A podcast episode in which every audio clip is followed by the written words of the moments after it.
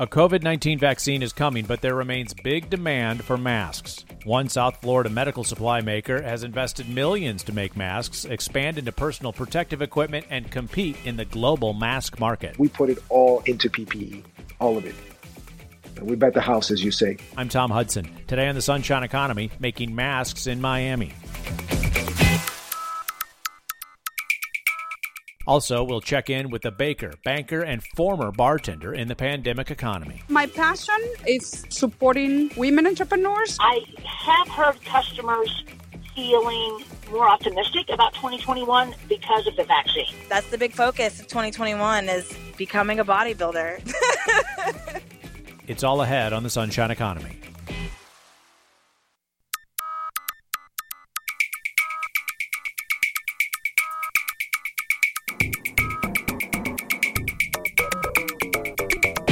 Welcome to the Sunshine Economy on W L R N. I'm Tom Hudson.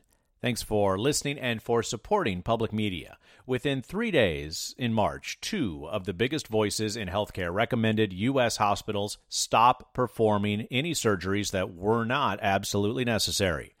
It set off a chain reaction with almost three dozen states restricting or banning those procedures. That included Florida. It was March. The pandemic was just beginning to take hold, and the ban on surgeries was an effort to keep hospital beds open in case of a surge of COVID nineteen patients.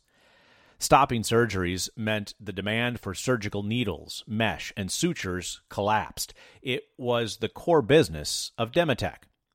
The company had been growing almost uninterrupted for twenty years. It expanded internationally into over one hundred countries from its base in Miami Lakes. And then, like countless companies, it pivoted, thanks to the pandemic. Surgeries may have been on hold, but the need for personal protective equipment skyrocketed, especially for N ninety-five face masks, the gold standard of face masks. Hospitals, nursing homes, fire, police departments, E M Ts, restaurant servers, hotel housekeepers, everyone was in the market for N ninety-five masks suddenly. So Demetech expanded, borrowing and investing millions of dollars to make masks.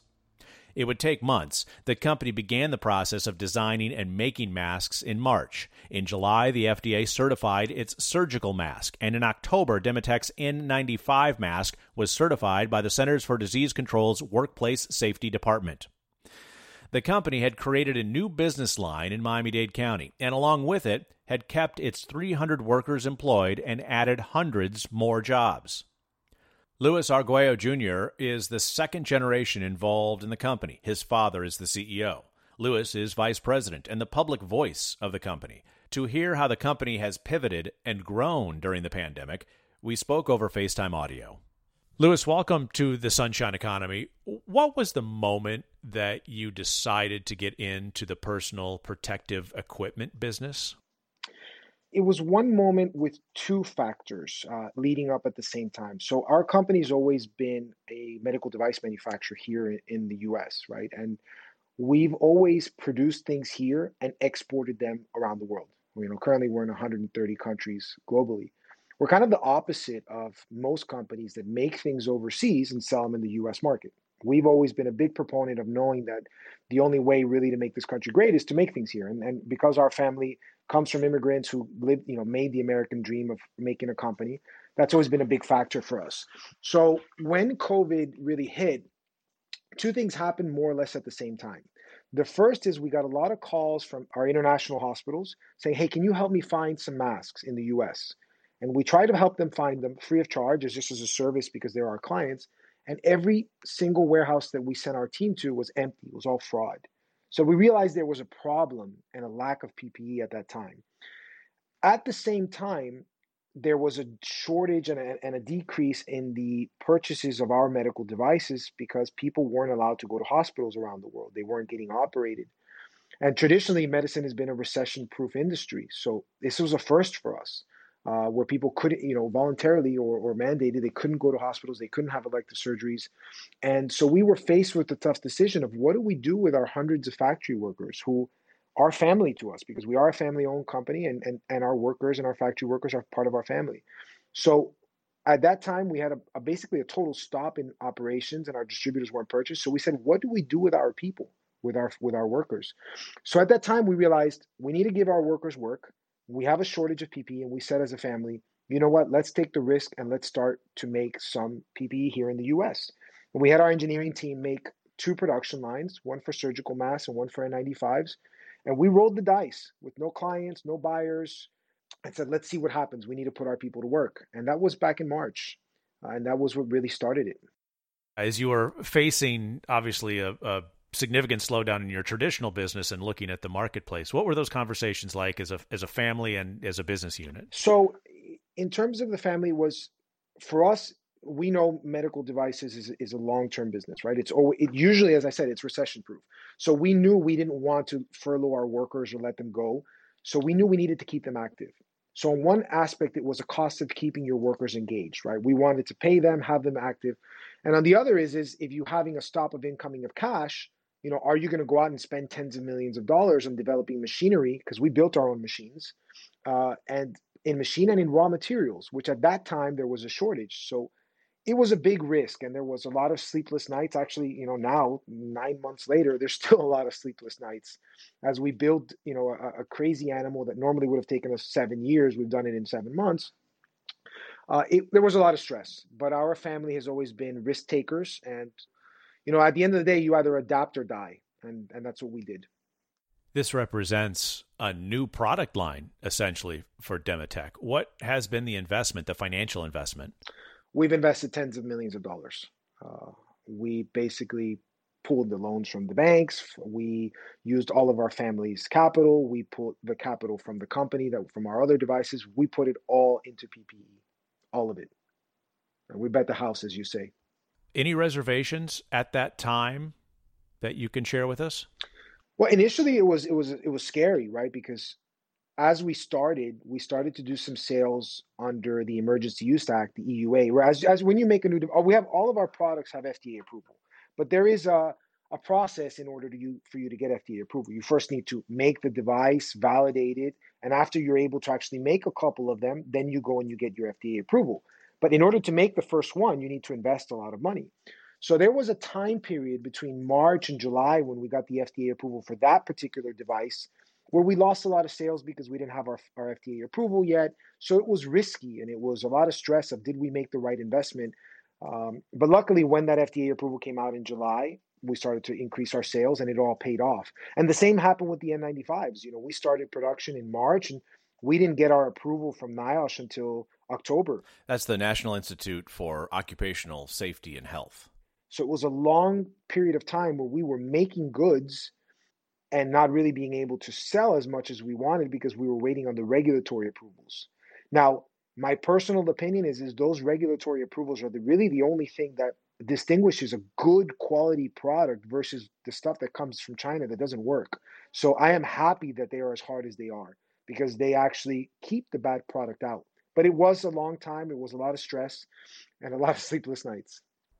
Luis, was the fate of the company at risk? In other words, the longevity of this company at risk, given the tens of millions of dollars, the bet the house, as you described it, uh, when it comes to the movement into this new market for P P E? No, I would say no. The, the company was not was never at risk. So today in November, December, we're back to pre-COVID uh, sales. So operations have resumed. Hospital and medical devices are pretty much back to normal. Not one hundred percent, but they're pretty close to back to normal. The only really thing that would have happened, the company would have survived for sure. The only thing is that we would have had to let a lot of employees go, our factory workers. And that is what we ultimately tried to avoid at all costs. And we did avoid. We didn't let go one person. So not only did we not let go one person, we moved our factory workers of medical devices to P P E. And as the normal medical devices came back up, we hired new people. So all of our workers kept their jobs and we've onboarded over a thousand new employees for P P E. And that was our goal, keep our workers working. That was that was really all that we wanted to do. So what's the employee count today like for Demetech compared to what it was, say, a year ago? So about a year ago, we were like a little over three hundred or so, and now we're at about thirteen hundred. So we're, we've onboarded about a thousand uh, for the P P E side. And those thousand new employees are concentrated in the P P E manufacturing? Yeah, well, I mean, a lot of office personnel as well, right? In H R and engineering and um, and that type of stuff in back office. But also, yeah, most, I would say ninety percent has been production workers. But now they're good paying jobs because they're not basic laborers. We have technicians, we have engineers, automation engineers, mechanical engineers. So they're people that are making good salaries. And ultimately, you know, my personal belief is that we want to make this country great again. We have to rebuild our middle class, right? We have to make things here again so people can make good salaries. And, and, and, and that's really what's kind of left this country. So we are doing this, one, to supply our country with what they don't have, which is P P E, but also to really kind of help the economy and make things here again. Our company's not currently doing the P P E production for profit. We're trying to solve a problem or two problems. You're not making a profit margin on the masks that Demetech is manufacturing and selling? We are, but not not a very small one, which is what is being made in terms of profit is all being reinvested to grow. So us as a family or an ownership haven't made, seen anything. Actually, You're, you're not drawing those profits away from the company uh, in terms of your own personal dividend or, or income or those kinds of things, but the company is making money on this manufacturing. It's being reinvested, yes. But as you so as you scale, when you when you produce small amounts, your costs are high. So as we scale more, the costs go down. So the prices, you know, go down as we make more. But the goal, our goal long term, is to be able to have a large, sustainable production of P P E in this country. That's what we're trying to build.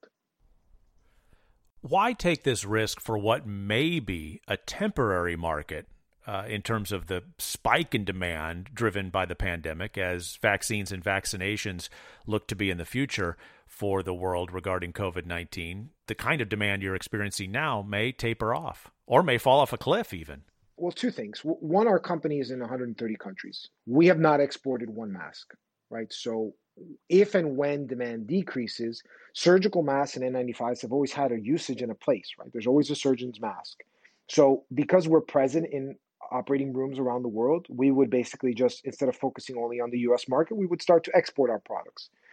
Now, that's on the one end. But the other end is I kind of believe that masks are probably going to be around forever uh, in our lifetimes, not in the usage how they are now, where you can't do anything without a mask. But I do think that health healthcare workers and professionals will always be wearing N ninety-fives probably from now on. I do believe that a large amount of our population, when you travel or mass events or in a subway, I think masks are probably going to start to be in part of our daily lives as they've been in Asia for the last six years. As globalization expands and there's more and more of these viruses more frequently, I, I think there's going to be a place for this. And ultimately, we need to have products in our stockpiles for when there is an outbreak, uh, we have to have product. And we've always had a stockpile of P P E where they just run out in the last couple of years. And those P P E last five years. So after five years, the filters don't work anymore. So you always need to replenish those stockpiles. So I, I believe that it is critical to have domestic supply of our critical issues like P P E. So I, you know, I feel fairly confident that our investment will be safe. That's Luis Arguello Junior with Demetech. The company has been concentrated in medical surgical supplies like sutures and mesh, but it's expanded into masks because of the pandemic. Still to come, the global mask market and competing against cheaper masks. The way out of this is to pay a little more in the short run to have the stuff made here.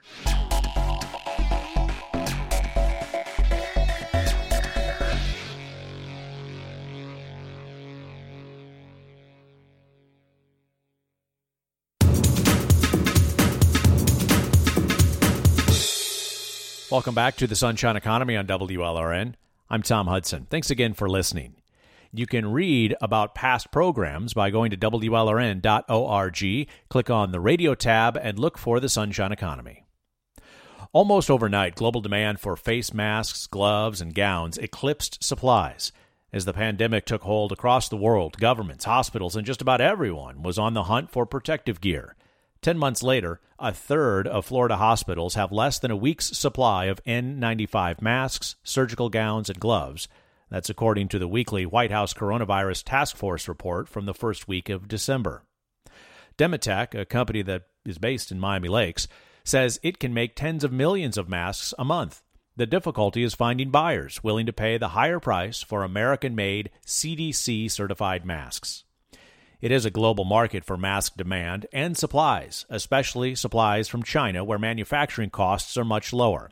But a Trump administration effort aims to support made-in-the-U S A protective gear by encouraging the production and purchase of American-made personal protective equipment. Demetech is one of the companies seeing an opportunity. It's expanded from its traditional focus on surgical supplies like sutures and needles into masks. Luis Arguello Junior is vice president with Demetech. Describe the global mask market today. I would say there's two markets. You have the high-quality American brands like three M and Honeywell and, and us, where we consider ourselves. And these are masks that are made in the U S. The filters are made in the U S. They have F D A or NIOSH approval, and they work. That's the National Institute for Occupational Safety and Health. Right. We have very rigorous quality control systems that if well, we're constantly testing our products. So if something fails, you know, it never leaves our factories. And as a consequence, these things have a higher price. Then you have the secondary market, which is product that is coming from Asia that is made under no regulations, no testing. And these products are cheaper. But when you read independent studies like E C R I, who's a, an organization here in the U S, where they see that over seventy percent of the masks that come from, from China fail. So they're cheaper because they're made in a warehouse with no regulation and nobody really seeing if this product works. So ultimately, I think it's about, do you want a product that works? And is this a product that will save you from potentially obtaining, catching a virus that may do nothing to you, but it, it may kill you, right? You never know your, your roll of the dice with this virus. Are market buyers sophisticated enough to suss out those differences in product quality and willing to pay the difference? So unfortunately, the products look very similar, right? The only thing that that separates whether a product will work or not is the filter that's inside the mask. Um, and if you look at a filter, what's stopping the virus is the electromagnetic ch- charging that the filter has. So you, with plain sight, will not know whether one works or doesn't. Uh, and ultimately, it comes down to, does the product have a quality system that is assuring that the filter works or doesn't? Are the people willing to pay? You know what? In general, I think the American citizen is. Uh, the issue is, is that they don't have a way to buy it. So if you go to the stores, to Walmart or Costco or Home Depot, they all have Chinese masks that don't work. So we actually opened up a small retail shop, uh, shop dot demetech dot U S, where we basically opened just so that normal people can access medical U S-made P P E, because otherwise you can't find it. Yeah, you're going direct to consumer in this regard. What have you experienced uh, in that uh, in that small time frame that you've had this direct to the buyer uh, store open? Well, we haven't advertised. We're just doing it basically for our local community. It's not our business model. Uh, I, we ideally try to run through distributors, but what we found is that a lot of distributors in this country are still doing Chinese product because they have better profit margins. So the federal government has been amazing about really pushing buying U S product. They've been great. You know, there's a, there's a financial issue. We're waiting on the stimulus budget, but really federally, both sides of the aisle want it to be made in the U S. Yeah, this has been driven by an executive order that President Trump signed back in August requiring federal agencies to buy American-made gear. Uh, what has that meant for your Demetech market? They've been my biggest client, the federal government. So they're the ones that are really paying for American products. Now, unfortunately, the states and the cities, they have not really followed the mandate. A lot of them are buying based on price, uh, which is something that we've really been lobbying to, to have the states and the cities and the private sector figure out a way how they can buy American product, which is, yes, it is more expensive in the short run if you compare apples to apples. But if you look in the long-term economic repercussions of making that product here and employing people who then make money and spend that money in the local economy and pay taxes, my belief is that in the long run, the U S made is actually cheaper.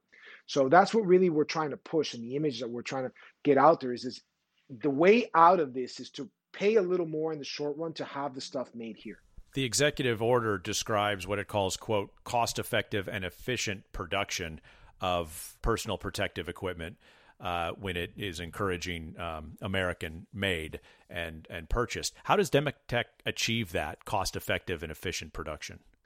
So our machines are all automated. Uh, ninety percent of our cost is raw material, and it's just because all of our raw materials are made in the U S. So it's called Berry Compliance. So when you look at the major price difference between Asia and the U S, and you question, why is there such a price difference when the production is automated in both Asia and here, and you, you know it's raw material? Then you question the quality of the raw materials that are in the product. So that's really what makes the big difference. Does your filter work? Does the non-wovens work? Are they made in the U S? And that's really what's what's protecting you. So we've been able to make a good product uh, at a slightly higher price, but it's not that much of a difference. So let me ask you about price then. Uh, and I know price can be different based upon volume of order, but what's the median price of an N ninety-five mask coming off a Demetech manufacturing line? Prices all over the place, right? Are you talking to a distributor? Are you talking to a federal government? Are you talking to retail? You know, it's it's difficult to answer that question uh, in, in, in, a, in a blanket number. What I can tell you is that there's probably somewhere between a twenty to thirty percent price difference uh, between an overseas product versus a domestic one.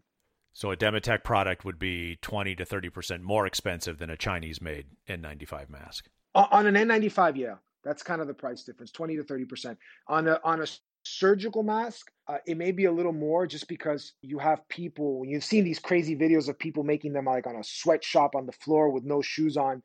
There, it's a little different because you have a lot of people making things with no regulations, and there the price difference will be a little bigger.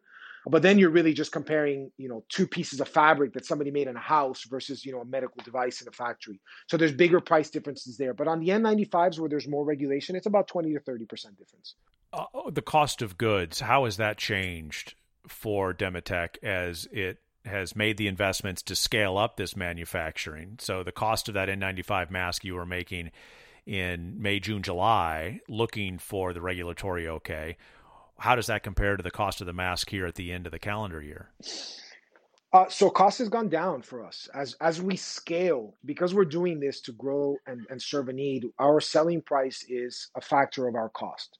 Uh, directly. So as we make more and as we scale, our cost goes down, and as a consequence, our, our selling price goes down. So our price in March, uh, June versus our price now, we're probably twenty, about twenty to thirty percent lower today uh, in terms of our selling price because we're able to have a lower cost. Now, with regards to cost of production, uh, the cost of production in today's world Uh, is more expensive than pre-COVID. And I say this with regards to P P E as with regards to other medical devices. And it's twofold. One, costs of raw material are up, which is simple supply and demand. But the second aspect is, is that many people are afraid to work in a factory setting, right? So you have people in close proximity, you have schools closing, the Zooms with children, grandparents not being able to help take care of their children. And ultimately that has caused you as a factory to have to overpay to get the same laborer, which on an aspect is great because people are making more money and it's helping the economy. But on the other is, is it makes things more expensive to be manufactured in this country. So cost today is definitely more expensive than it was last year, right? As a factor of COVID.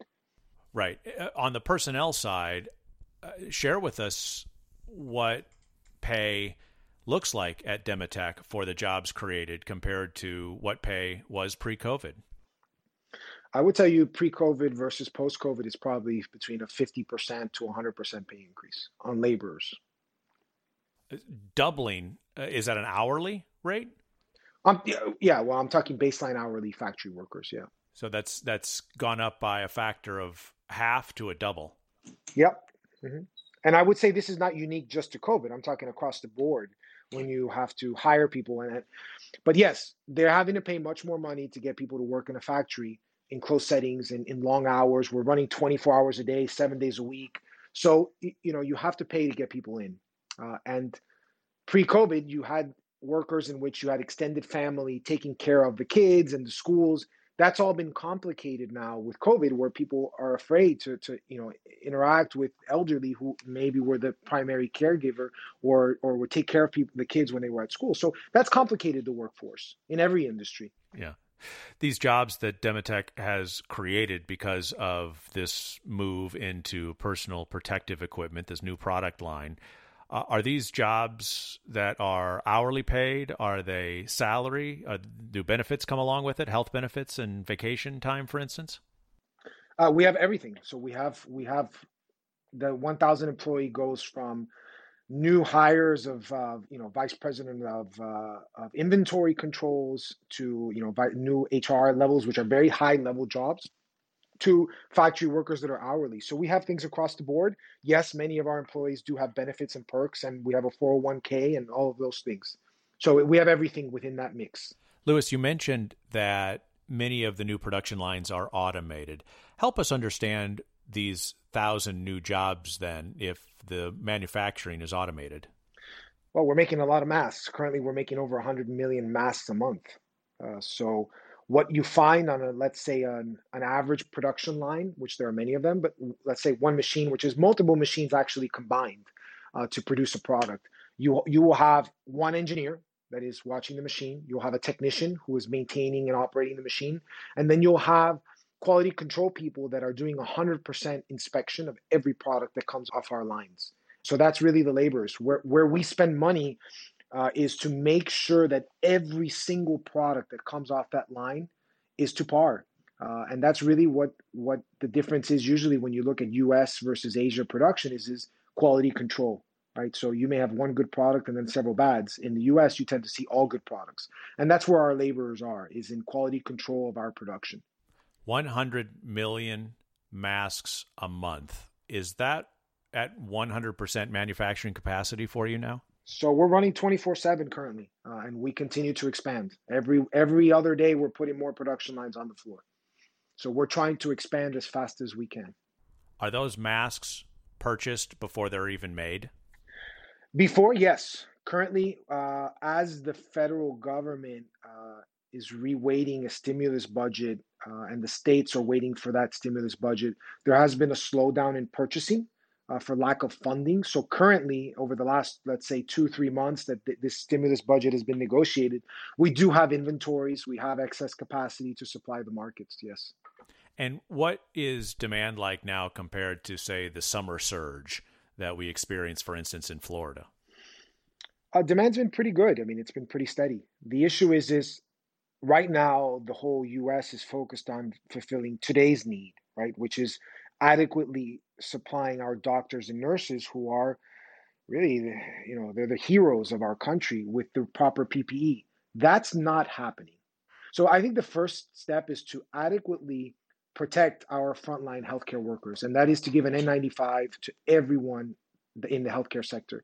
And then when that's able to be done, which we're nowhere near that, then secondly, we need to go to make sure that all of our stockpiles, you know, locally, statewide, federally, that we have a good and adequate stockpile so that the next time there's something that happens, we're ready, because we weren't ready before and we're not ready today. So that's really what needs to happen. Speaking with Luis Arguello Junior with Demetech, the medical device and mask making company is based in Miami Lakes. Our conversation continues, still to come, when the company's core business went away for a few weeks. It scares you, right? I mean, it would be a lie to tell you that it didn't. It was a strange time because there's never really been a voluntary stop of doing things like medical procedures.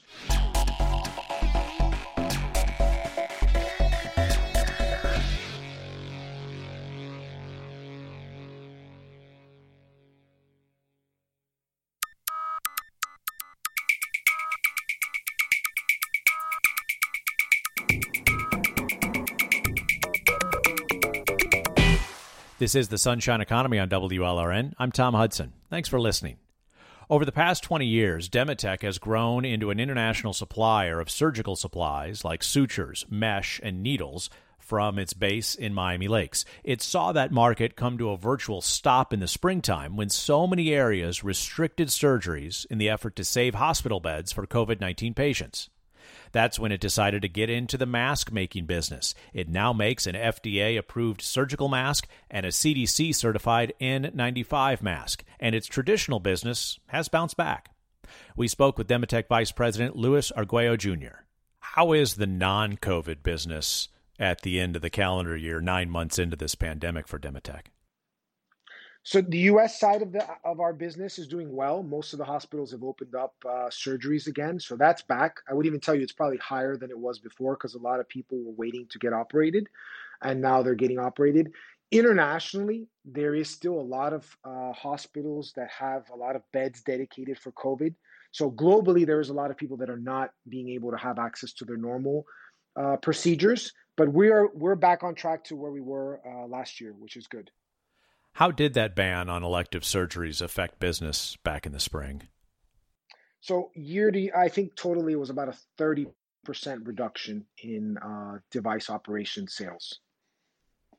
And what were you staring at at that moment during those weeks when there was a prohibition on elective surgeries? I mean, initially, it, it scares you, right? I mean, it would be a lie to tell you that it didn't. Uh, but ultimately, I think that we felt fairly confident that uh, that the surgeries would, would restart again, right? People need to get operated. It was a strange time because, you know, other than, let's say, the Spanish flu, there's never really been a voluntary stop of, of doing things like medical procedures. You know, luckily, us as a family and, you know, we've always Uh, seeing business as having ups and downs. And when you go through downs, and there's always downs, is being strong enough to survive them. So we we were okay. Uh, we were calm and we, we pivoted. Uh, you know, luckily our family has faced a lot of adversity and we've always known you either give up or fight. And we fought. Uh, and for us, it was kind of repositioning and going into a new product while we knew that our main core business would come back. And it did. It took four or five months for it to come back and it did come back, which was good. During those moments uh, back in the springtime when that traditional business that Demetech had been focused on, you mentioned earlier about how it really had been seen as recession-proof. Uh, you know, when you look back at the most recent recession during the housing collapse, for instance, healthcare was able to survive that. The small recession in two thousand one, healthcare was able to survive that. This one was so, so different. If you look back on the financials year over year, would you even suspect something out of the ordinary in terms of that business? Yeah, for sure. I mean, we we were growing at, at you know a very good pace year over year, and then this year we were continuing on that growth until March, and then there was three, four months of just total stop. So if you take those months out of a financial calendar, yeah, we would have done well. But if you include them, which you have to, then yeah, this year definitely will be a decrease, but not as bad as as we would have thought back in when COVID started. What will that revenue decrease look like for the traditional products? I would say probably about thirty percent total. And has the company ever seen anything like that before? No, no, usually we've grown, but we luckily have compensated with the additions of new product lines. Uh, with that new product line with N ninety-five and surgical masks, what does revenue this year look like? D- up, definitely. I mean, our sales are, are very high. In terms of uh, in terms of profit, I, I'm not sure because we're not right now. All we're doing is reinvesting everything that we possibly can and more, because we're trying to build, you know, a, a huge facility or multiple facilities. And normally we would have taken seven or ten years to scale at the level that we're doing, and we're doing it in months. So right now everything is being reinvested, and ultimately I, that's how you need to run a company. If you want to grow it quickly, you reinvest it all, uh, and that, that's what we're doing. That's Luis Arguello Junior with medical device and mask-making company Demetech. Still to come, planning for a post-pandemic business climate. I think that the demand is quite large, uh, and we actually have a couple other products that we are going to expand into, like gowns and gloves.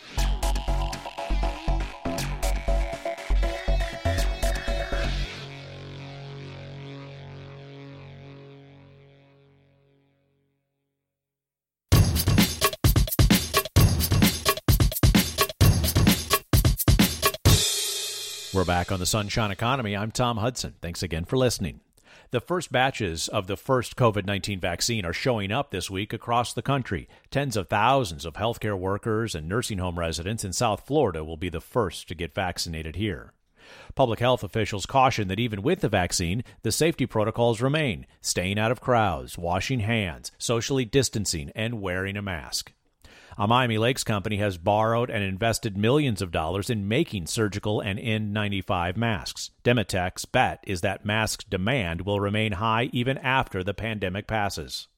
Luis Arguello Junior is the vice president of Demetech. With a vaccine or vaccines coming, what's the post-pandemic outlook for Demetech? I think that in terms of our P P E production, we are firm believers that healthcare sector will probably change the way it uses P P E forever. Uh, and we do think that there's a marketplace for the general public in mass events for the usage of P P E for traveling or sporting events. So we believe that the industry will be around for some time. as globalization increases, the spread of viruses will probably have an uptick. So it's just a matter of being prepared and having the products available and made in the U S for when those catastrophes happen, we have the production here instead of having other countries hoard the supplies. What kind of forecast expectations are you operating under for mask demand as vaccines are more widely distributed? What are you tooling up for? If you look at the this talks of the C D C and what's needed in the national stockpile, we're going to need billions of masks in a stockpile that needs constant replenishment. Uh, we need them all over the United States and ready to go at the time of any major issue. I think that the demand is, is quite large. Uh, and we actually have a couple other products that we are going to expand into, like gowns and gloves. So I think that this has been an eye-opener for our country in realizing that we are very susceptible to the supply chain. And it is of absolute national security that we have our essential products made in this country. Uh, otherwise, we are at the risk and mercy of other countries shutting off the valve when we most need it. So we plan on actually continuing our expansion, not only in, in the production of masks and, and N ninety-fives, but we're going to go into producing other, other devices. So I think that the country as a whole needs to realize we have to have our healthcare secured here. So this is, in my opinion, the beginning of the iceberg, where now we need to really nationalize and onshore all of our medicine. And most of it has left over the last couple decades. The expansion of Demetech into additional P P E products, gloves and gowns, will require a much different manufacturing process, I imagine, and much different raw material supply chain than what Demetech has been used to, even with the masks and with its more traditional operating room supplies. Yep. How are you preparing for that? So right now, our focus is primarily on, on, on the masks as discussed, but we have a couple business plans ready to go that a little confidential, but uh, I think that the eyes have been opened, as I mentioned. We need to have our medical devices and all of our healthcare made in this country for security purposes. Well, compare the investment necessary for the glove and gown expansion to the investment that Demetech made for the pivot into masks? So the investments are large, but luckily we live in the greatest country in the world, where if you have a sound business plan, you have the financial resources and banks that will back it. You know, I think that industry in this country, if there is support amongst the government and the citizens in our country to really want for things to be made here, all industry, all, all captains of industries, whether it be large companies or small, will move. We don't need grants. We don't need giveaways. Our our businesses are good. We have companies here that are aggressive. We'll stand up. We'll go to our banks. We'll get the loans that are needed, and we'll make things here. So you're finding ample credit for these expansion plans? Absolutely. Our banks are backing us one hundred percent. As you continue to look for new opportunities within the personal protective equipment market, Luis, what's the return on those investments, the timeline for those investments that you think are going to be necessary? We really haven't thought through those questions uh, the way that you would in a normal business model, where you study returns on investments and, and you look at things and, and you plan out a five or a ten-year R O I. Right now, this isn't about that. This is about, we've got two big problems. We don't have what we need here, and our people have no jobs. We haven't really done it in a normal way. We know there's a problem, and we just, we are acting currently. We know and we have true belief that it will all work out in the end, and that's how we're currently handling this, because this is about patriotism. This is about safety of our people. This is about our getting our kids back to school. Uh, ultimately, when, when the ideals are right, uh, the business side will work out. And, and when you hear the rhetoric of both politicians, they all want things to be made here. So we think it's all going to work out. So right now, that you know, and, and I know I'm sorry that I can't give you a clear answer. We're just going to make it happen. And we know that the numbers will work out in the end. But that's how we're approaching these things. That's Luis Arguello Junior with medical device and mask making company Demetech. The company is based in Miami Lakes. Now, still to come, catching up with our baker, banker, and bartender who has ambitions of being a bodybuilder in the pandemic economy. You don't see successful C E Os, you know, women that have grown their companies. You just don't see that. At least in, in my culture, in me, you know, being an adult. I have heard customers feeling more optimistic about twenty twenty-one because of the vaccine. That's the big focus of twenty twenty-one is becoming a bodybuilder.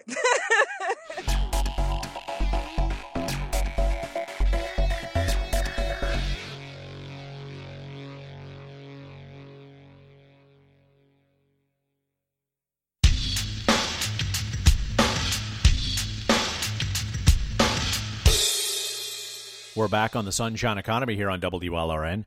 I'm Tom Hudson. Please sign up for the podcast so you don't miss an episode. Just search Sunshine Economy on your podcast app and hit subscribe. Thanks. Almost every week since September, we talk with a banker, baker, and bartender in South Florida to hear how they're getting along in the pandemic economy. Now, each has a unique perspective on how the economy is doing as it works to recover from the sharp recession back in the springtime. While thousands of jobs have returned, the pace of new hiring has been slowing, and any additional stimulus effort remains up in the air as efforts stall in Congress. Keisha Scott has been on the front lines of where the virus and the economy meet. She moved to Boynton Beach almost two years ago from Austin, Texas, for a job as a restaurant manager and trainer. She has two decades of experience in the restaurant and bar business. But after losing that job in the springtime, using her time off to earn certifications in nutrition and personal training, she then found work as a bartender when restaurants and bars reopened. She and her boyfriend, though, decided to leave South Florida and head back to Austin. They left late last week. Hi, it's Keisha here on I ten somewhere. I'm making our move to Texas. I don't know. The feeling's kind of still been a little weird. I think this is it. This is the last day. Can't believe it's already been this long or this short, however we look at it. I feel like it, it was more of an experience for for our relationship more than it was anything. You know, we both we both really struggled with personalities here. And I, I think at the end of the day, the, the, the biggest thing that, that we come out with is that we're just not going to make another cross-country move.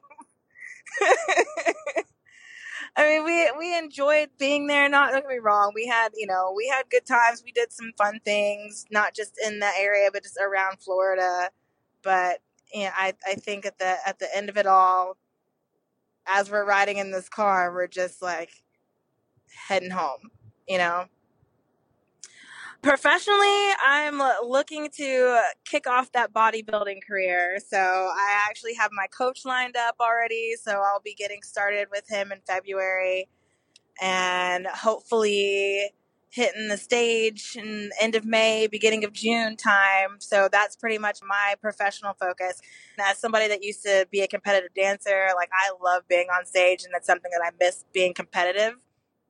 And it just seems like the right thing to do. I love fitness. I've got my certifications. My coach is also going to kind of take me under his wing and mentor me a little bit. So hopefully I turn my career into a coaching career after that. Yeah, that's the big focus of twenty twenty-one is, is becoming a bodybuilder. It's looking bright is what it's looking like. While Keisha Scott works on her new career ambition in bodybuilding, she has not left behind bartending quite yet in Austin, Texas, even as the rules for what's open are different than what she worked under in Palm Beach County. I'm still going to bartend slash cocktail because it's a little different. It's not completely open the way it is in South Florida over in Austin. Um, so I'm kind of doing a little bit of both at the bar. You see, bars are not allowed to open at all in Austin unless they serve food.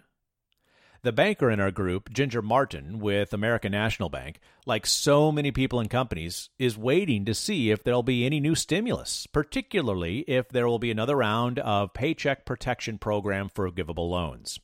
Martin's bank made about five hundred of those loans under the first two rounds of the program and continues seeing regular demand for traditional loans. We had a loan committee last Thursday and approved about fourteen million dollars in loans. And so things have been you know, steady. I have heard customers feeling more optimistic about twenty twenty-one because of the vaccine. Here's what I heard from the uh, Florida Bankers Association. Probably start thinking about getting ready for round three of P P P because that could definitely happen. And if they do another round, and it's for people, because here's what they're talking about, that it'll be for people who've already gotten it that qualify for additional. then we will do that to help our customers. Here's the other thing, just as a side note, because we've talked about the Payroll Protection Program for months now. It really has made it very challenging to try to budget for next year uh, because the, how these things are running off is very hard to it's very hard to project. So and so you figure I still have sixty million of those on my books, and that are going to go away, uh, but it's kind of like when.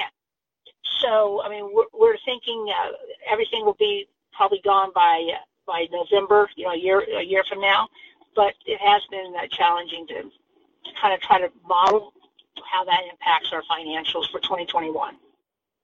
That's American National Bank C E O Ginger Martin.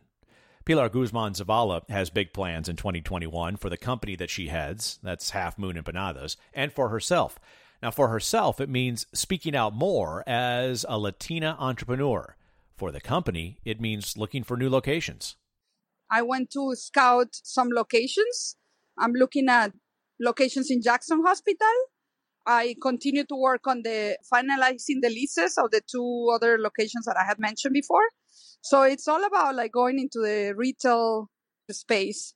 So I've been working on that. And also I launched my own like social media brand, if you if you can say that. And so that's been this week, and it's been a lot of work on, on learning a little bit more about social media, and that will translate into also doing more in the business side. You know, my passion is, you know, supporting women entrepreneurs, you know, and talking and mentoring. I do food entrepreneurs, Hispanic entrepreneurs, but really my passion is women, because I, I think we do have it harder.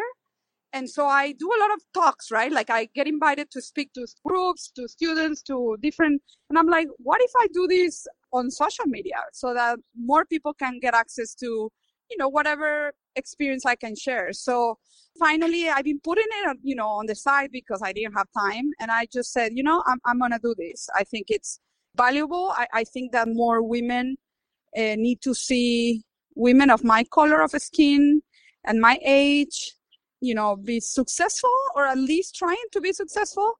I think we need more role models. And so I'm big of that. And I, and I want to just share in social media my, my life and my experience. I think the pandemic gave me the mental space to think about it in a more strategic way. I spent five hours writing the content for the month of December. And that content was really going through who I am, you know, to share with, with, you know, the viewers or the you know, the people that see the Instagram. You know, it was nice to see that every step of my life prepared me to be an entrepreneur. I also learned with the business that numbers don't lie, right? Like the business makes money or it doesn't make money. That's the reality. Hispanic Latinas uh, make fifty-three cents of the dollar of white men in the corporate, you know, world. Like the funding capital in two thousand nineteen that went to women entrepreneurs was two point seven percent. Of the, all the funding that went to entrepreneurs. You don't see successful C E Os that are, that you know, women that have grown their companies. You just don't see that, at least in, in my culture, in me, you know, being an adult. So if I can show up and say, you know, hey, yes, you you can you can do this, and, and this is the mistakes I made, and this is how I did it, I think just by showing up, you make a difference. And I hope that people learn from it, like especially women. That's Pilar Guzman Zavala with Half Moon Empanadas, the baker of our baker, banker, bartender, the bartender who's working on becoming a bodybuilder, trio of women we've been checking in with most weeks to hear how they're navigating through the pandemic economy. You can follow us on social media. Look for W L R N on Instagram, Facebook, and Twitter. Give us a follow. Joe Johnson is our technical director. Polly Landis is our booking producer. I'm Tom Hudson. Thanks for listening.